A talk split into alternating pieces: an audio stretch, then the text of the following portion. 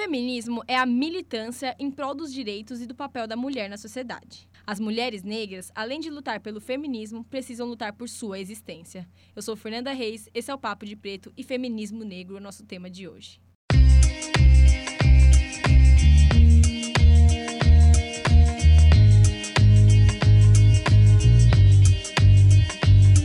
Salve, salve galera, eu sou o Cléber Amaral e hoje, junto com a Freia, nossas convidadas, Magu e Janete, vamos dar início a esse tema relevante. Pessoal, se apresenta aí pra galera que está nos ouvindo e fale um pouquinho mais sobre vocês. Meu nome é Janete Silveira, sou enfermeira, pós-graduada em nefrologia e docência de enfermagem. Atuo na instituição hospitalar, Hospital Amaral Carvalho, desde 1980. Meu nome é Maria Augusta, estou em Jaú há quatro anos, sou enfermeira, tenho pós-graduação em licenciatura, saúde do idoso, saúde mental, graduação em pedagogia e hoje atuo com mediação de conflitos e cursos técnicos. É, na história, as mulheres sempre foram consideradas inferiores aos homens, né? Elas eram sempre vistas como mães, né? E as donas de casa. E as mulheres negras, além desse papel, eram escravas e cuidavam dos filhos também da casa dos senhores tinham seus corpos sexualizados, sendo vítimas de violência. Visto historicamente que a mulher ela foi prejudicada e até hoje isso reflete na nossa sociedade, eu queria que vocês falassem um pouco sobre o feminismo negro e a sua importância. É, eu acho que não tem como pensar no feminismo negro sem pensar no feminismo propriamente dito. Acho que a gente precisa entender esse processo como uma questão histórica. A gente tem o feminismo instaurado bem a partir ali do século XIX, e aí alguns historiadores falam que ele teve três etapas, né? Essa do século XIX, em, nos anos 60 e 70, e uma que perdura até hoje. Por que, que eu falo isso? Porque o feminismo foi uma situação em que eu queria tratar com igualdade os homens e mulheres, né? Eu até anotei umas palavras aqui, o que eu queria erradicar as maneiras de, de exclusão, mas aí eu, eu não tinha a mulher preta como um corpo importante para a situação, porque eu, enquanto mulher branca, eu, eu já eu queria conquistar o mundo, mas eu precisava de alguém para cuidar dos meus filhos, eu precisava de alguém para gerir as coisas que eu tô deixando em casa. Então, a partir disso, o feminismo negro ele vai ter um olhar lá para os anos 80, bem lá para frente, e com essa pegada de necessidade de tornar-se gente, basicamente. Então a gente ainda nem estava brigando para sair para trabalhar porque a gente já trabalhava. A gente nem estava brigando para estar em alguns espaços de ganho de dinheiro, porque se a gente não ganhar dinheiro, eu também não tinha comida em casa. Era mais uma questão enquanto se, se reconhecer corpo, né? E o mais legal, legal que eu digo assim, importante é que o nosso primeiro encontro nacional de mulheres negras ele aconteceu em 88, ele foi urgente porque a gente comemorava o centenário da escravidão. Então acho que foi meio que um grito aí de pelo amor de Deus, fale de mim enquanto ser humano, enquanto ser de necessidades, né? E aí a gente passa por isso sem ter esse olhar de e ainda sem ter um olhar de humanidade, porque esse primeiro encontro ele falava sobre gênero, diversidade, então ele falava sobre uma coisa meio que ampla, sem fechar muitas coisas. E aí também é outro lado do feminismo negro, que é totalmente diferente do branco, porque o branco ele luta pela mulher negra. O, femini o, branco ele luta pela mulher branca, né? E o feminismo negro ele tem que lutar ainda pelas suas ramificações, porque eu posso ser mulher negra, mas eu posso ser mulher trans negra, eu posso ser mulher é, enfim, eu posso ser uma mulher binária negra e eu tenho que cuidar dessas outras particularidades que ainda me incluem numa situação de mulher negra, né? E aí eu acho que é importante a gente pensar né, nessa questão histórica, quando a gente pega também um trecho do Gilberto Freire no livro A Casa Grande Senzala, ele até traz assim que branca é para casar, mulata para fornicar e preta é, e preta só para, enfim, para esses prazeres mundanos, até por essa questão da hipersexualização, né? O quanto a gente carrega essas características e quanto o feminismo ele é importante e urgente porque senão eu não trago a mulher negra como uma pessoa para que eu tenha relacionamento, para que seja esposa do meu filho, para que seja professora na minha escola, para que seja enfermeira no meu hospital, porque ela, ela é tão hipersexualizada que ela só carrega características negativas. Como que eu vou colocar uma enfermeira negra se eu sei que a única função dela é trazer prazeres sexuais? Como é que eu coloco uma professora negra para lidar, lidar com o ensino fundamental, sendo que eu sei que a única função dela são prazeres sexuais? Então, isso influencia em total é, na vida da mulher negra e como ela é reconhecida pela população, como ela é reconhecida pelo Estado, pelo entorno. Eu vi uma discussão, né, que a, a, uma das bandeiras da, do feminismo é o meu corpo, minhas regras, mas além disso, o feminismo negro ele tem que tomar é, posse do seu corpo, né? Porque historicamente ele, ele era dos outros, ele era para os outros, era sexualizado. Então a mulher negra, ela luta pelo feminismo e mais além para existir, para tomar, antes dela, dela lutar pela, pelas regras, ela tem que lutar pelo seu corpo, para ter posse do seu corpo.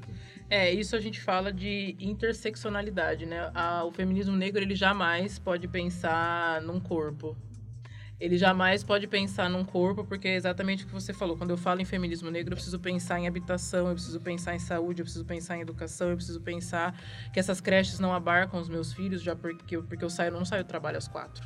Eu saio do trabalho às nove, às dez. Eu preciso pensar que essa unidade de saúde não cuida de mim assim por diante. Eu preciso pensar que eu tenho, eu tenho uma graduação que o professor já virou para mim e falou assim: você tem certeza que é isso que você quer? Porque pessoas assim talvez não tenham tanta inteligência para desenvolver tais atividades. Então eu preciso pensar no feminismo negro como intersetorial. Ele precisa cuidar de muita coisa, muito mais até da mulher ter direito a ir, no, a ir ao mercado de trabalho, até porque eu faço isso desde a escravidão. Eu já estou posta como uma mão de obra. Sim. E na sociedade atual também, a gente vê que a mulher negra ela sofre muito também até pelo fato da violência, né? Então você analisa os casos de feminicídio, se for analisar quem mais morre sempre é a mulher é a mulher preta, né? Que sempre é mais agredida, sempre mais violentada também outra questão que a gente busca e vem conversando bastante é sobre a questão da solidão da mulher negra, né? Eu gostaria que vocês comentassem um pouco sobre isso, que é algo que já vem desde a infância. Solidão da mulher negra é um assunto extremamente delicado, porque eu sou mais ferrinha em algumas coisas e eu ainda não abro mão, pode ser que semana que vem isso mude, mas uhum aos 28 anos está muito posto para mim. Primeiro, acho que a gente tem que falar de uma situação chamada colorismo, né? O colorismo ele traz à população negra vários tons de pele e, consequentemente, essas pessoas experienciam coisas diferentes. Né? Então, você, por ser uma tonalidade de pele mais clara, vai experienciar coisas que eu jamais vou e assim por diante. E isso é levado para os relacionamentos também. Porque enquanto relacionamento, a mulher negra, como ela é vista como um objeto que não sofre, que não sente dor, que não tem vontade, ela está sempre em último ponto. Então ela até vai pra balada chamada Kinjal, ela até vai pro Barban, ela até vai pra Shed, mas ela, é não, ela não é visualizada. E se ela, ela é fim de festa, se ela é fim de festa, ela tá muito pontuada que ela vai ser pra ir pro motel. E ponto. Ela jamais vai sentar no sofá da sua mãe para você falar: olha, mãe, essa aqui é minha namorada. E isso causa angústias para uma vida toda, porque ou ela se submete a ser sempre um objeto sexual, ou ela se fecha numa situação em que ela sabe que não tá posto nenhum relacionamento para ela, ou ela parte para um relacionamento interracial. Que aí vem aquelas brincadeiras de palmitar ou não, e eu ainda acho que mulher negra não palmita porque ela está num ambiente sem opções.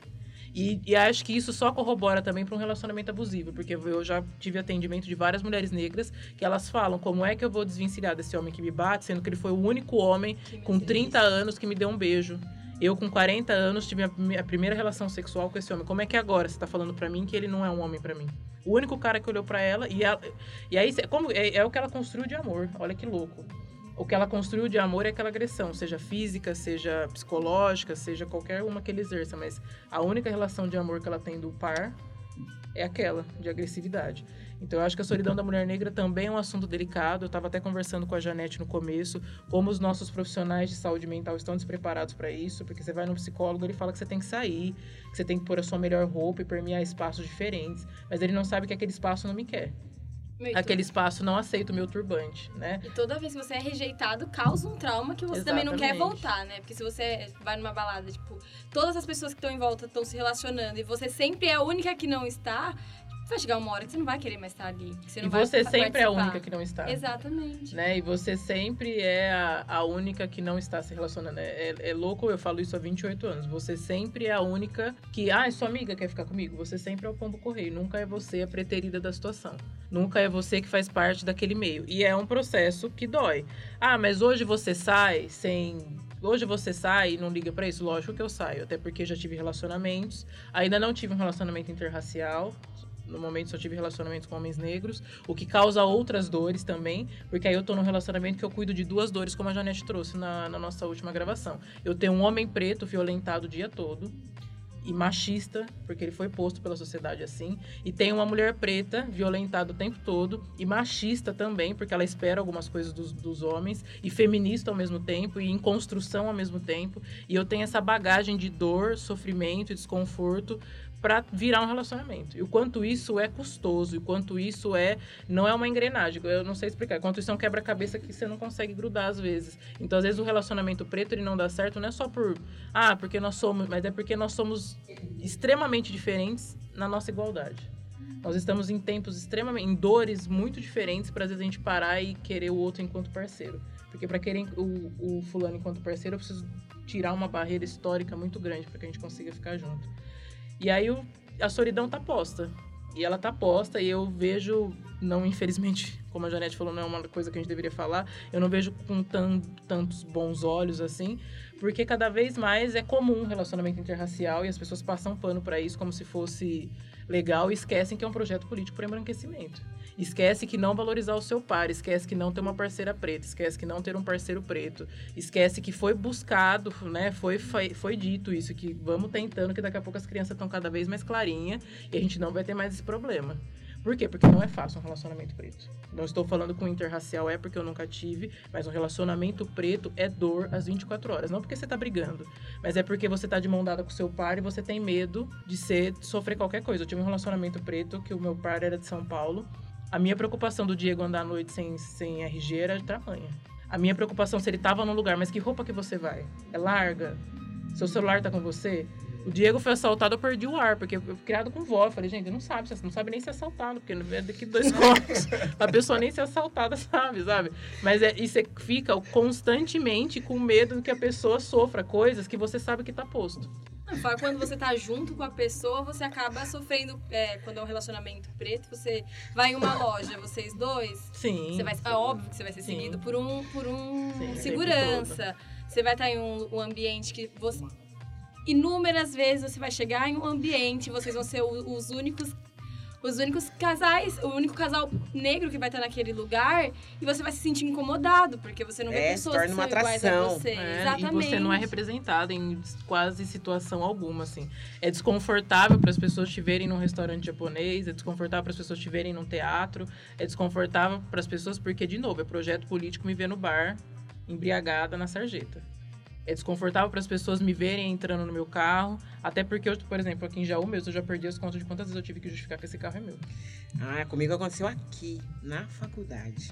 Porque em 2005 eu vim fazer uma substituição, eu fui professora na, na, na faculdade. E o meu carro tinha o selinho, porque o professor, não sei agora, uhum. tinha que a gente entrava ali que eu fui entrar, o, o segurança, onde você pensa que vai? Quer dizer, será que se eu fosse uma mulher branca, ele não ia primeiro procurar o selo, ver bem, esperar parar, para perguntar? Eu, eu, eu ia entrar no portão, ele falou, onde você pensa que você vai?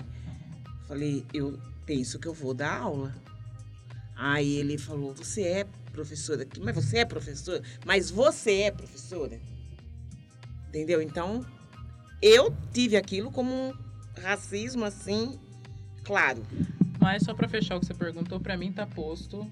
E eu acho que a gente está, infelizmente, caminhando para cada vez mais relacionamentos interraciais e eu vejo isso como um problema. Porque o, o interracial, ele cuida de mim enquanto mulher. Acredito eu, ele cuida de mim enquanto parceira, mas ele não cuida da minha ancestralidade. Ele não cuida das minhas dores. Toda vez que eu tiver algum desconforto, ele vai falar: ai, não liga não, é porque as pessoas não entendem, mas as pessoas entendem, elas sabem o que elas estão falando. Até porque se a gente pensar que racismo é coisa de gente burra, racismo foi pensado por pessoas extremamente inteligentes.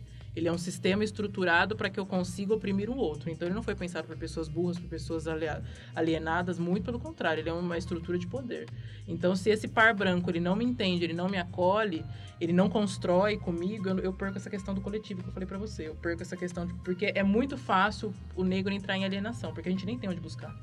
As poucas literaturas que a gente tem, elas são ou caras, ou elas estão em e-books que para nós que trabalhamos o dia todo, chegar em casa, ficar lá no notebook lendo, então o conhecimento ele é custoso, o conhecimento ele é difícil, ele não está a qualquer fácil acesso, e aí isso só fortalece a minha alienação. E vai chegar uma hora que eu vou achar que realmente piada racista, ah, mas coitado, ele não quis dizer isso. Ah, meu gestor falou que meu cabelo tá complicado, mas ele não quis dizer isso.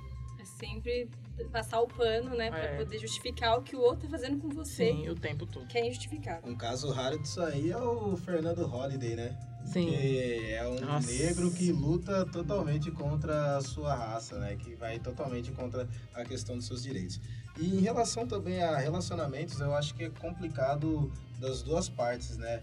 Tanto um, um homem preto e uma mulher preta, ou vice-versa num, num relacion- num relacionamento interracial, né? Porque geralmente quando você tá num, num relacionamento preto, é como você citou, você tem duas dores, tanto do homem quanto da mulher, principalmente do, do homem negro que é muito machista ainda, que ele não tem essa percepção, o homem não consegue ter essa desconstrução é, do machismo ainda. Ele é muito. As mulheres têm muito mais facilidade de entender o mundo em geral, de se adaptar às coisas, de entender muito. Só que o homem ainda é muito resistente e ele acha que essa questão da masculinidade, essa questão de, ser o macho alfa ainda predomina na sociedade, né? A gente vê que é totalmente errado desse ponto. E às vezes ele mesmo não acaba valorizando a preta dele, né? Então, tipo, quando ele tá com ela, ele é nem um- quer a preta, muitas Sim, vezes. quando ele tá com ela é uma coisa, daí perante a sociedade ele começa a tratar ela- ela de uma outra forma, entendeu? E Isso daí vai desgastando a relação e acaba causando muito mais dores, muito mais dor nela e acaba tendo um relacionamento pífio, né? E no, pelo outro lado, vamos supor, num relacionamento interracial também, às vezes o negro também não sabe como lidar muito com a situação. Eu já vi muitos casos de relacionamentos interraciais que o, a pessoa branca da, família, da, outra família da pessoa chegava e não falava ah, é, meu genro ou minha nora é negro, falava uma pessoa de cor. Entendeu? Então, para eles, eles não conseguiam quebrar essa barreira de ter essa aceitação própria da pessoa, né? Então, era algo que você já via assim que a família, que a própria família já não tinha essa abertura de, de uma aceitação maior com a pessoa e o, e o negro às vezes queria tanto se dar bem assim no relacionamento que acabava se adaptando à- àquela cultura do, da outra família, esquecendo a sua própria cultura, assim, deixando a sua própria cultura e a cultura da sua família de lado. É, Ou então a desculpa, ah, ele é negro, mas ele é trabalhador, ele é isso, ele é aquilo, aquele outro. Quer dizer, ele não é. Ele sempre tem essa desculpa para desculpar para a sociedade que a filha dele está com um negro. Vem o negro, mas vem sempre a característica. a característica. Vem, é, Sempre um adjetivo. Exatamente. Nossa, é, eu vivi relacionamentos interraciais, eu não, não entendia muito a estrutura, né?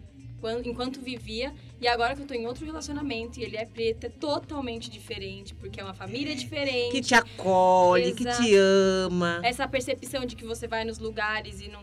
Com a outra pessoa não acontece. Quando você tem um, um igual, realmente, vocês, vocês se sentem juntos, vocês sofrem junto, vocês percebem as coisas junto, ele entende o seu lado, entendeu? Quando é uma pessoa branca, às vezes não acontece isso, porque ela não sofreu. E você Ela não tá e ele- percebendo e, que você tá e sendo o que olhada. está com você, ele se torna uma piada. Exatamente. Exatamente. E o seu cabelo é legal. Ah, ela é bonitinha, mas olha, o filho de vocês vai nascer com o cabelo assim, hein? Você não, você não acha alisado mais legal? Tipo assim, eu já passei por isso inúmeras vezes. Eu não preciso entrar numa família que vai continuar perpetuando isso pra mim, porque a sociedade já faz isso comigo. Sim, às vezes Uhum. o parceiro ou a parceira não tem autonomia pra conseguir te defender, né? Às vezes ela não, Não, até porque quem nunca tá tem, né? falando É o é, a pai e a mãe mãe. dela, é, o, é a avó, e aí ela não vai contra isso, ela não vai contra uma família porque ainda é algo que tá nela, ela só não conseguiu te falar ainda, mas é- se ela foi criada por essas pessoas, é algo que ela também não, não espera, que essa criança nasça com cabelo ruim, né? Que essa criança nasce com características negroides, que essa, essa, essa criança venha com o nariz largo, ela também, ela só não conseguiu te falar ainda. Mas ela também não espera que isso aconteça, né? E aí como que ela vai contra uma vida de ensinamentos, uma vida de ideologias por meses de relacionamento, né? É, porque a, a, pro relacionamento dar certo, os valores é, é, tem que ser igual. Você pode ser diferente em inúmeras coisas, mas os valores, eles têm que, que bater junto pra vocês caminharem lado a lado. E quando isso não acontece, porque são criações diferentes, são casas, são mundos, são é, relações econômicas diferentes. Então, quando pra você tem, já ter que passar tudo isso e ainda chegar e a pessoa não ter uma cabeça igual à sua, é muito difícil você conseguir perpetuar um relacionamento.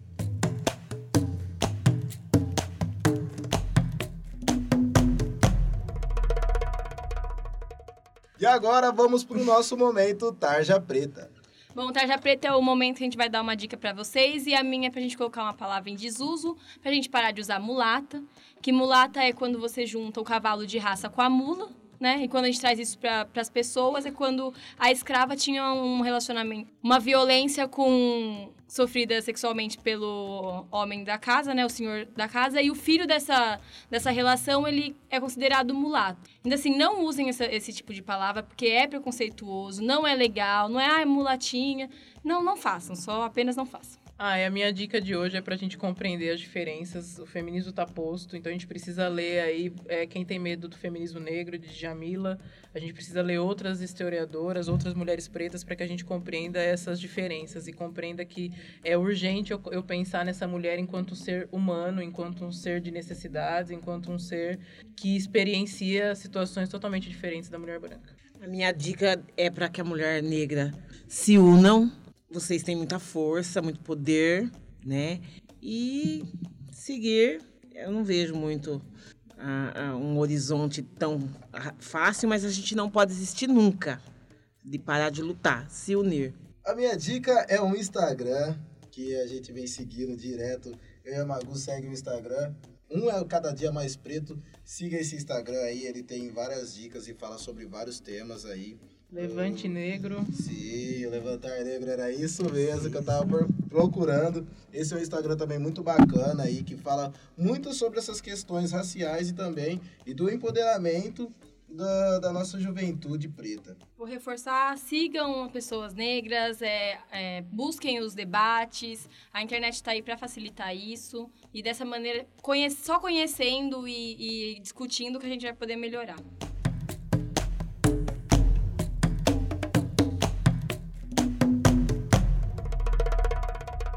A gente falou um pouco sobre o feminismo da mulher negra, mas a gente precisa falar também sobre os corpos negros, né? A, hiper, a hipersexualização do corpo, ele atrapalha muito no processo do, do negro, das lutas. Eu queria que vocês falassem um pouquinho sobre isso.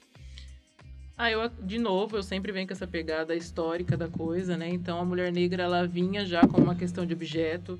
Ela foi trazida por vários motivos, mas em específico, é a questão da, da procriação, né? Em específico, a questão do lar. Então eu venho com ela com esse olhar, e aí o senhor de engenho me entende como um objeto que, que era na época, então ele faz comigo todas as atrocidades que ele não tinha coragem ou que não tinha abertura para fazer com a esposa. E isso só reforçou o que a sociedade entende para mim hoje. Então eu tenho o carnaval, que é maravilhoso e fomenta um dinheiro gigantesco para o país, mas que ainda reforça a minha a mulher negra enquanto somente corpo né? E aí eu vou ter revistas e vou ter situações em que ela está extremamente hipersexualizada e isso só fortalece, isso só dificulta a inserção em diversas situações. Como eu falei, a inserção na saúde, a inserção na educação, a inserção no mercado de trabalho.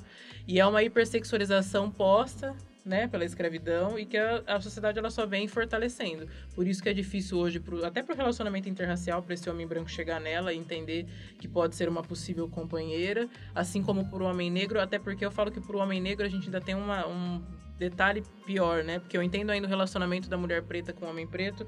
Ela já teve um relacionamento com ele, mas em algum momento de ascensão ela já não serviu mais. Então, além de hipersexualizada, ela volta agora, ela não é mais um objeto sexual, agora ela é só um objeto, ela já não é mais um objeto preterido. Uhum. Porque agora ele alcançou outros voos e já não é mais ela que é importante para estar naquele espaço. E acho difícil a gente modificar. Eu acho que são ações diárias. Eu repenso as minhas roupas todos os dias, porque eu tenho duas alternativas, né? Ou eu abuso das transparências e fortaleço essas ideias, ou eu mostro para os meus alunos, para os meus iguais, que eu posso estar bem a partir do corpo que me é posto, ter roupas diferentes e, mostrar, e mostrar a minha imagem a partir de outras coisas e ser reconhecida a partir de outras coisas, né? Como você vê a Janete com uma história de, de vida no, no Hospital Amaral Carvalho diferenciadíssima e eu tenho toda a certeza que não foi por atributos sexuais, né? Então acho que é, a nossa força também vem disso, de eu repensar como eu falo, de eu repensar como eu me posiciono. Eu sei que às vezes pode parecer uma fala machista, mas ainda somos vistas a partir do que, do que a gente se apresenta. Então se eu estiver pautado em total transparência, se eu não tiver um discurso minimamente compreensível, eu vou ser de novo recolocada nesse espaço de objeto e dependendo do horário, objeto sexual, né? Sim, isso reforça muito aquele discurso que o pessoal já acha que é clichê de que o negro tem que ser duas vezes melhor, né?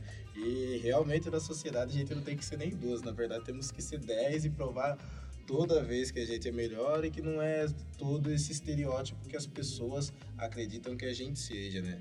A pesquisa das, 50, das 500 maiores empresas, ela fala que para a mulher negra alcançar o mesmo cargo que um homem branco, ela tem que estudar quatro anos a mais que ele. Então, assim, não é só duas vezes, é quatro anos, é provar mais ainda que você tem competência, é lutar, é cansativo, porque você sabe que você tem capacidade, mas você tem que, além de tu, além de mostrar essa capacidade, você tem que provar que você merece estar naquele lugar. E é um, vai ser para sempre, você vai sempre manter que você merece estar ali, que você tem capacidade para estar ali. Então, assim, é complicado. Sim, sem contar que ainda para alcançar esse cargo, você tem que estar sempre na entrevista com o cabelinho preso, não pode usar seu turbante, não pode usar a roupa que você gostaria de usar, né? Porque tem muitas empresas que ainda falam, ah, mas você não tá no padrão e tudo mais, e a hora que você vai ver o padrão é porque você não é branco. Uhum. É, e aí eu tive uma conversa recentemente no trabalho sobre isso, né? E aí uma colega de trabalho não negra, ela virou e falou assim: "Ah, mas é simples, é só você sair de uma empresa que não te representa". Se essa empresa não te representa, você sai dela. E esquece que para eu sair de uma empresa, eu preciso estar com minhas contas pagas, né? Porque muitas vezes, inúmeras vezes, eu vou me, vou me propor a estar com o cabelo preso, vou me propor até alisar o cabelo, se eu tiver que pôr comida na boca do meu filho, se eu tiver que pagar água, se eu tiver que pagar luz. E por, até porque isso, tá posto o nosso trabalho, né? Quando a gente saiu, quando a gente teve a, a brilhante ideia da, da Lei Áurea, os trabalhos que mais restavam era isso, era limpar a fossa, limpar a rua, ligar a lamparina. Então eu nunca me abdiquei do trabalho em momento algum, não vai ser agora que eu vou me abdicar. E aí de novo é o sistema reforçando o processo de alienação, porque aí hoje eu aliso o cabelo, amanhã eu fico mais branca possível, depois amanhã eu não falo de mim e depois eu não tenho história e assim por diante. Então é um processo extremamente pensado, idealizado para que a gente em algum momento se aliene total, ou até mais, né, do que já acontece. É, a mulher já está em desvantagem, a mulher e o homem. O homem branco e o homem negro, o homem negro está em desvantagem. Aí a mulher negra está em desvantagem do branco, do homem, da mulher branca, do homem. Quer dizer, é tudo aquilo que a Magu falou. Né?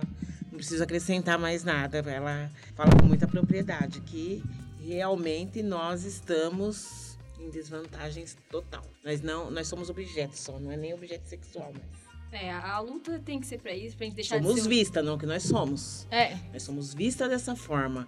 Nós temos muitos valores, muita competência, muito. E é, é como ela disse, nós temos que nos posicionar. Realmente eu não tinha atributos para, mas sempre me posicionei com a minha mente, com o meu conhecimento, com o meu estudo, com o meu trabalho. E nunca precisei deixar de ser eu para poder me manter numa empresa ou num, né? Por quê? Porque eu me coloquei, me, posicionei. E é o que nós temos que fazer, nos posicionar onde estivermos. Se é num restaurante, se é num, num outro lugar, numa empresa, num aeroporto, numa, nós temos que nos posicionar. Nós somos mulheres negras tão quanto a outra mulher branca. Bonitas, cheirosas, arrumadas e, e se nós não formos também, nós somos mulheres e temos poder. Nós merecemos. Nós né? merecemos. Por isso que é sempre bom também a gente já começar a fazer o trabalho de formiguinha já até dentro das nossas casas e começar a conscientizar Exatamente. os nossos e também passar para as escolas, ter mais processos, é, mais projetos sociais é, pautados nisso, mais políticas públicas também pautadas nisso, para que a sociedade como um todo comece a entender. É... E a mulher se tornar independente. Minhas filhas eu já criei desde criança para elas serem independentes, até de mim. Sabe? Não depender. É lógico que a gente depende um do outro. Mas quando você se projeta, você acaba tendo sua vida.